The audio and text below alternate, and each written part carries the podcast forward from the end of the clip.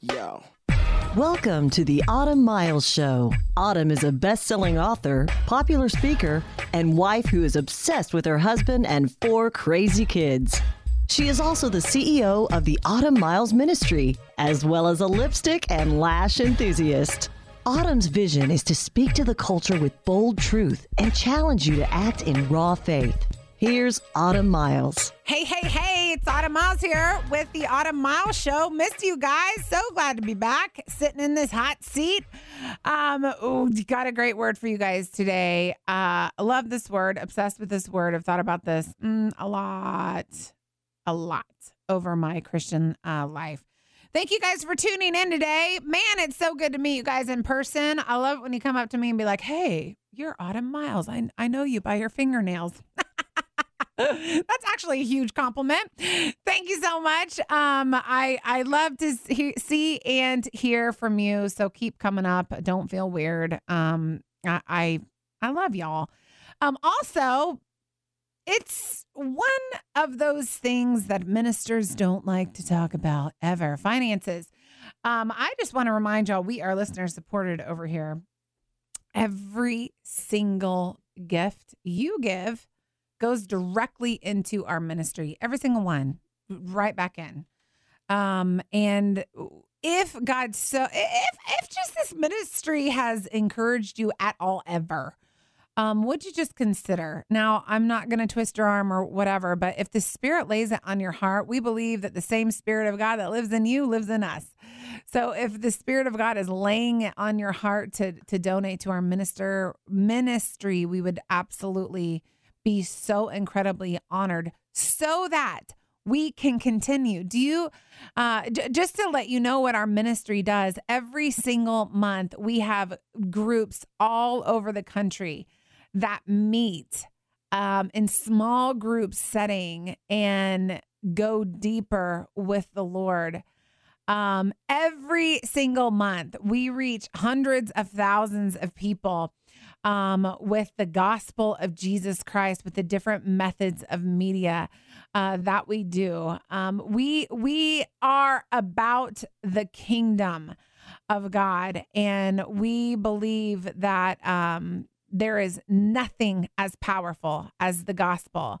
And so we are doing everything that we can while God gives us breath in our bodies to reach the world uh, for the gospel of Jesus Christ. So um, just know it's not, you're not just giving it to us for the radio show, but we do several other things in addition to this show that is part of our ministry and makes up our ministry. Um, I want to go ahead and get into what we are doing today. By the way, if you want to give, you can go to autumnmiles.com and there is a giving tab um, right on our website for you to give to.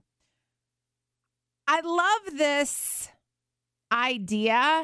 And I think this idea in our culture will encourage you that guess what, guys? Jesus had a waiting period.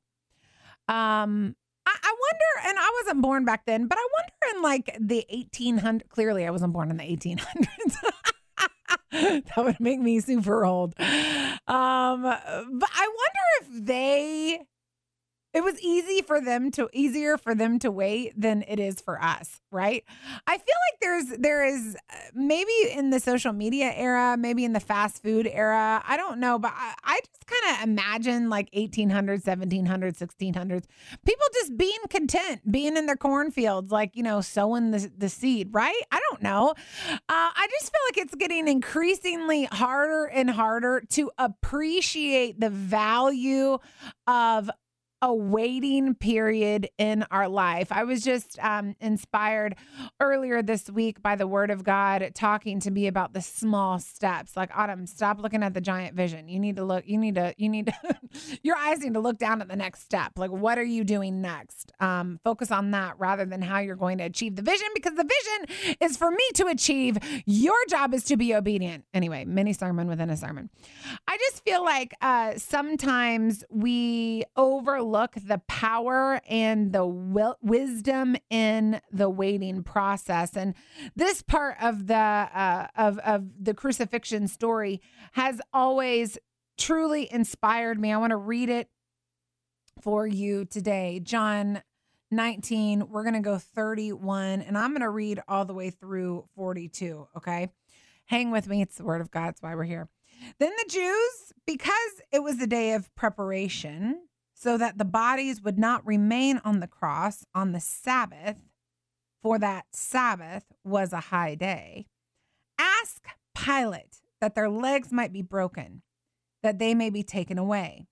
So the soldiers came, broke the legs of the first man, and on the other who was crucified with him. But coming to Jesus, when they saw that he was already dead, they did not break his legs. But one of the soldiers pierced his side with a spear, and immediately blood and water came out. And he who has been, has, and he who has seen, has testified, and his testimony is true. And he knows that he is telling the truth, so that you may also believe. For these things came to pass to fulfill the scripture. Not a bone of him shall be broken. And again, another scripture says, They shall look on him who they pierced. Verse 38. After these things, Joseph of Arimathea, being a disciple of Jesus, but a secret one for fear of the Jews, asked Pilate that he may take away the body of Jesus. And Pilate granted permission. So he came and took away his body. I want to stop there just for a minute because I was kind of taken off off just a small little tidbit. I, I was taken off track of of uh, preparing for this show because Joseph of Arimathea stepped forward to care for the body of Jesus. He stepped forward. Now, he was scared for fear of the Jews, but he did it anyway. He went to Pilate and said, Hey, can I take care of Jesus's body? And Pilate granted him um, the the the request. I was kind of my mind just kind of sat sat here for a minute because um, I wonder how many Joseph of Arimatheas are not stepping up to care for the body of Christ, which would be the church, because they're scared for fear of the Jews. I just was really intrigued by that that that the body of Christ, which would be us, the church, still needs to be cared for, and those Joseph of Arimatheas still need to step up to care for it. Anyway, side note. Love that though. Uh, verse 39 says this Nicodemus, who had come to him by night, also came, bringing a mixture of myrrh and aloes about a hundred pounds of weight. So they took the body of Jesus and bound it in linen wrappings with the spices, as is custom of the Jews.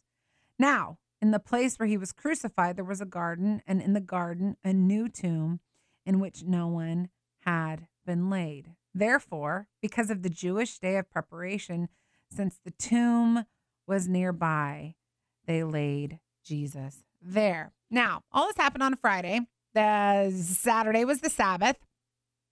And um, so people didn't do anything on the Sabbath. Very interesting that Jesus chose the Sabbath to stay dead, right? It's very interesting. Um, and then, of course, we know that he resurrected on um, that next day. I think it's something to be noted that yes, Jesus was called to die, but he did not resurrect after he was dead for five minutes. I think that's something to be noted. Um, I think too often we we look at this story of Jesus and we don't uh, of the crucifixion, especially if we've been we've been in church um, as long as I have, which is my whole entire life.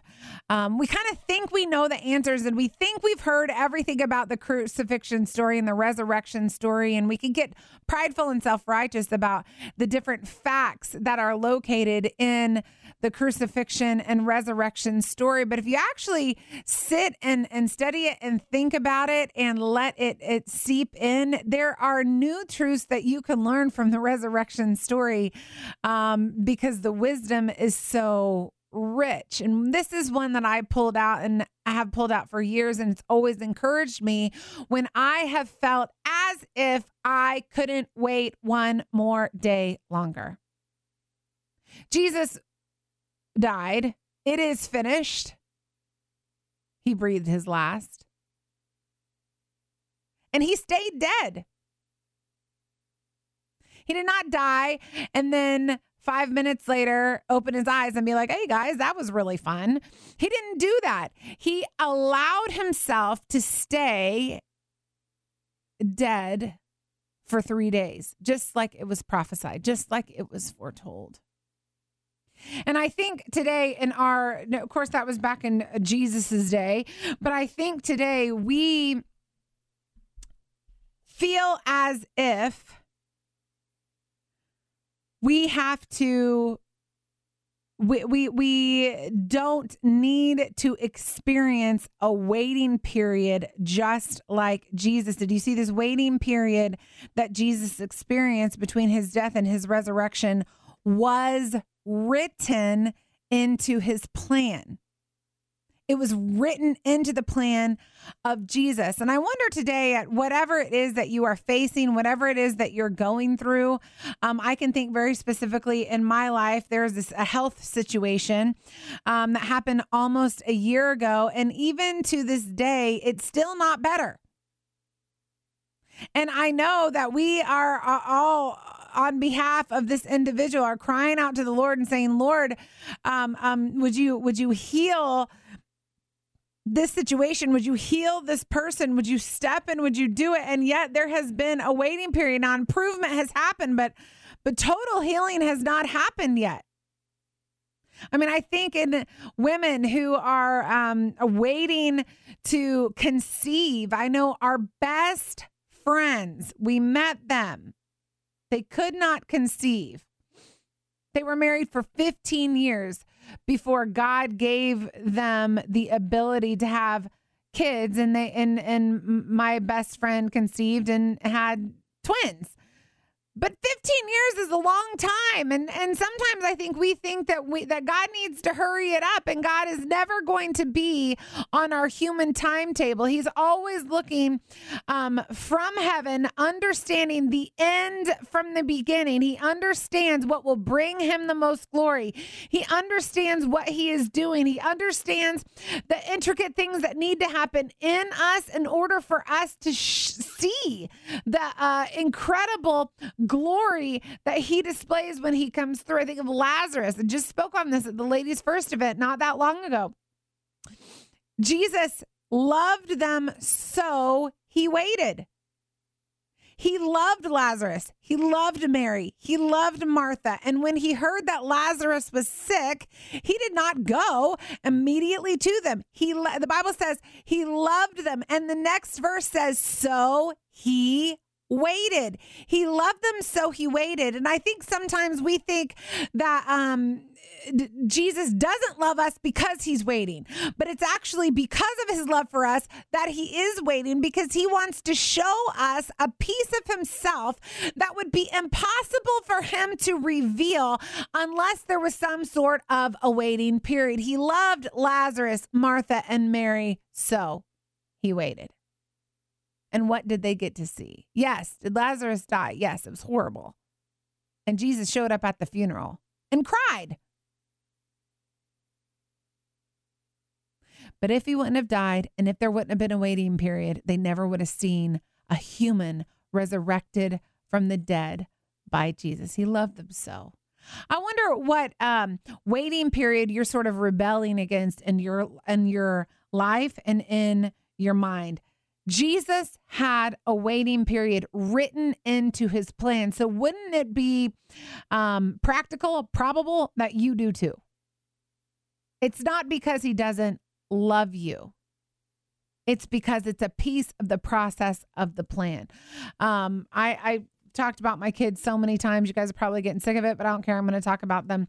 Anyway, I was so frustrated when we were scammed um in the adoption of our kids. I was so frustrated. We went on the list. Eight months later, we were scammed. I thought, Lord, another waiting period. I've already waited 18 years because I've wanted to adopt since I was a teenager. I've already waited so long. And here I can almost taste the victory. I can almost taste the promise. I can almost taste it. And it seems like you're ripping it away from me once again. It was almost like the Lord came in to calm my heart and say, you know what? Do you trust me? Do you trust me? And honestly, sometimes I struggled to trust him because I didn't, I couldn't see the glory that he was going to produce by such a, what seemed like mean delay. It seemed mean. It seemed like a, like God was toying with my emotions, but I just couldn't see the beauty of the glory that I would see just two years later if I simply trusted. I remember God saying, Do you trust me? We went off the list. We called our adoption agency and said, We just cannot do this right now. We need to heal. And I can take a lot, but I, I, I just, betrayal is one of those things. Like if you betray me, it's really, really hard for me. And I sort of felt that um that that heavy betrayal not only by the birth mom but by the agency that we were working with at the time i just said listen i need a break my emotions need a break i need to get alone with the lord and he told me during those those private secret um conversations, conversations that aren't Instagram, conversations that are not Facebook. He told me, Autumn, I know you are struggling here. I know you're struggling with the weight. I know you're struggling with the destructive, this destruction of your dreams. But would you take, would you take that little piece of strength that you have left and trust me? And those secret conversations with my healer, I said yes. And two years later, we got Moses and Haven. And you know what? It made total sense. That was written into Eddie and I's plan for our family all along. Because we were able to witness a glory story that when we, we I've been on 700 Club to tell this story. I've written it in all of my books. I've, I can not talk about it enough because when we understand why the wait, why the wait was written into our plan, when we see the glory of the Lord literally unveiled on our behalf, it is so astonishing, astounding, majestic, intricate, personal, um, miraculous that we cannot shut up about it. And when we keep telling people about what God did um, um, during the waiting period and how He came through and the promise that He manifested in our life, it stirs their faith, which is exactly the reaction that God wants in order for Him to be glorified through us. Jesus had a waiting period too. Maybe one of the things that everyone needed to know is that he was good and dead. He was dead. He was not taking a nap. He was dead. And three days would 100% solidify the fact that someone is dead. They didn't move, breathe. I don't know all the medical things that go into death, but um, he was dead. It was not not a question. So dead that they buried him. They prepared his body, they buried him, and they left him. That waiting period was necessary because on the third day when the women came um, to the tomb and and and and they they got there and the stone was rolled away and here uh, the angel was saying what what are you doing? Are you looking for jesus? He's not here. He's risen. Just as he said. It was a story, it was a glory story. It was a story that could not be duplicated. It was a story that could not be fabricated. Everybody saw him die, and now everyone would see the empty tomb where he used to lay. That waiting period gave um gave uh way to a miracle. We despise the wait, but if Jesus can wait dead, you can wait in whatever circumstance you're in until he comes through and trust that when he comes through based on his what what he has told you from his word, it will be a point of revelation for you, something that will change your life, something that you'll need to tell your friends, something that you will be able to be a conduit for the glory of God in your sphere of influence. We despise this waiting period, but it's written into our plan for multiple different reasons and purposes. And just like Jesus had one, so do you. The um we can look at the we can look at the crucifixion story and the resurrection story and um, have the beauty of hindsight. We can look back and say, you know, uh, Jesus was crucified, and I sometimes I think that you know we just say it so simply and so like it's nothing, it just rolls off our tongue. But Jesus was dead. And then he resurrected from himself from the dead. Greatest miracle of all time. We have the beauty of hindsight to look back on um, this story and to talk about it and and and to share about what Jesus did. But I wonder I have the beauty of hindsight for my adoption story, but I wonder you may not have the beauty of hindsight yet where you can look back and say, okay, Jesus, I see, I see what you're doing here. I, I see why the wait. I see why the, the need for the wait. I see that. But I, I want to challenge you right now that hindsight is coming for you.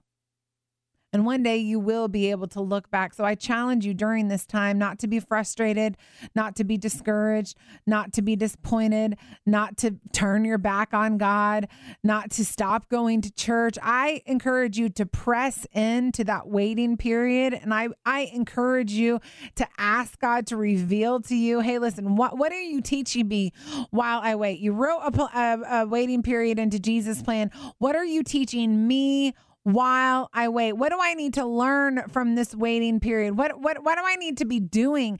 How can I be actively waiting during this uh, waiting period? Press in to him because what most people do is pull back from him rather than press into him. There is a purpose. And a lot of times glo- God's glory is on the other side of that thing. Be encouraged. Your hindsight is coming. Your answer is coming. It's on the way.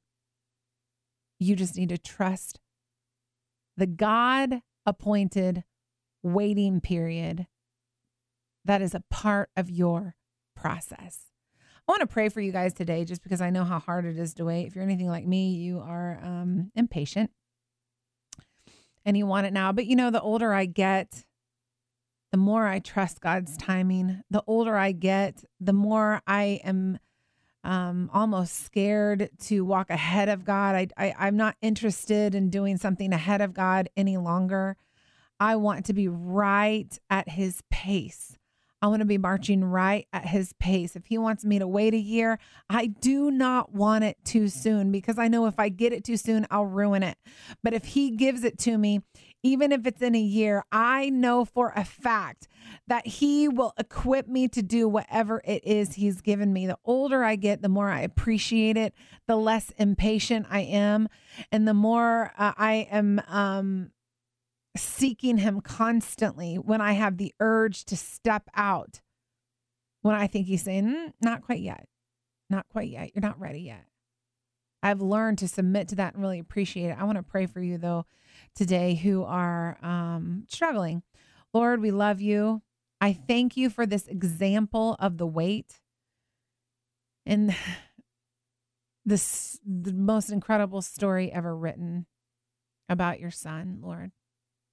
I thank you that you have written pauses, waits into our plan for purposes, not to be mean, for purposes, Lord. God, I pray for everyone that's listening and that is like, I just can't wait another day. I'm so sick of praying about this.